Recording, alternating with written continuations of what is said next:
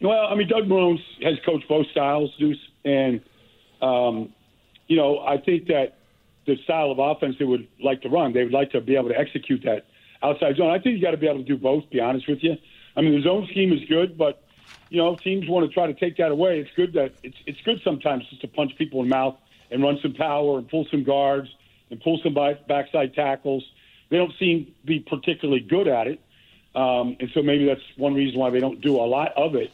But you know, I think you know they they, they missed on Trevor Penning at left tackle, and they're playing some guys that probably are backups in this business right now. So and they're down Ramchek, and so they're playing a young kid and Young at right tackle. Um, they got to be better up front, Deuce. Period.